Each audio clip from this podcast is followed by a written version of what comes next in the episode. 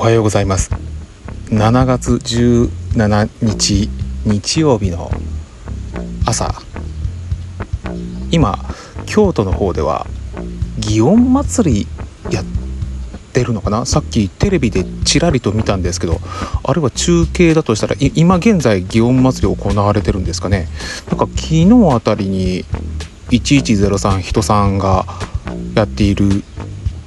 インスタグラムだったりとかツイッターの方でね今現在祇園祭りやってますよ的なような投稿されてたのを私見てましたんでねまあそうですね今もやってるんでしょうね、えー、いいよね祭りって。うん。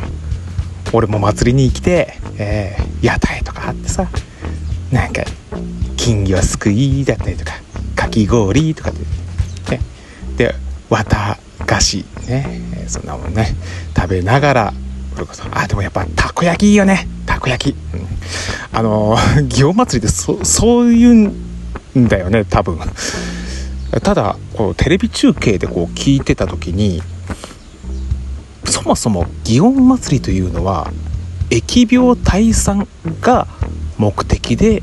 毎年行われている神事なんだっていうことを言ってて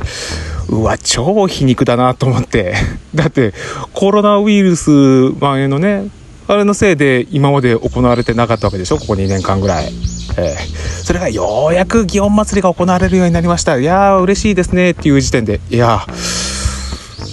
うーんなんかどっちが先なんだみたいな。でもまあ何にしても賑やかなのはいいですよ、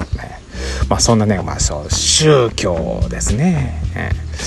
まあ確かに本当の疫病対策っていうのはやっぱり人間の知恵でやるしかないという、まあ、いわゆるワクチンとかね薬だったりとかあるいは人の行動制限あるいはその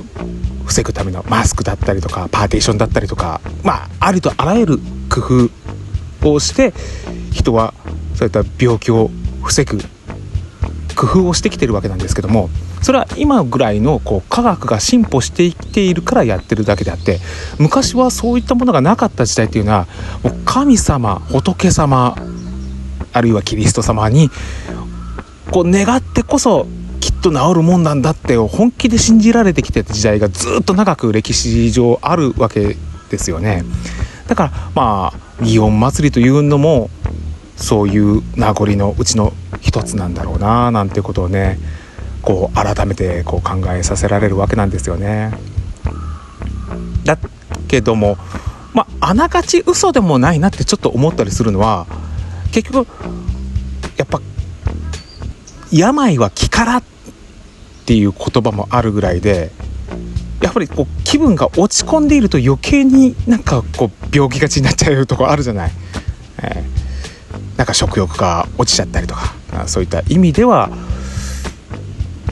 やっぱり祭りとかでこう活気を促すことで人間の頭の中で今度興奮物質なアドレナリンかねエンドルフィンかなんか分かんないけども そういったものをこう湧き立たせることによってそれでこうこう人こう気から元気つけることによって病気を退散するっていう意味ではまあ祇園祭りみたいなようなその祭りによってわーってなるっていうのはあながちまあ嘘でもないよなって私個人的には思ったりしてます、うん、うちの町でも祭りやんねえかな、うん、うちの町ではね毎年この市の中心でこう大きな花火大会をやったりとかあるいはこう各こう町内でね盆踊りをやったりとかっていうのはあるんですけど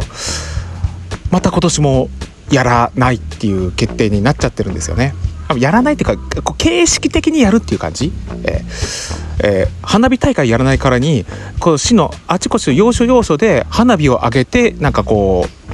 うみんな元気づけようぜっていうイベントをやったりとか、えー、あるいはその町内の盆踊り大会盆踊りでやるけどもでもこう飲食だけはダメよっていう感じで、うん、ただ、ね、踊ってでなんか抽選会をやってで終わり程度で、うん、まあそれ、まあ、やらないよりかはマシかなと思うんだけども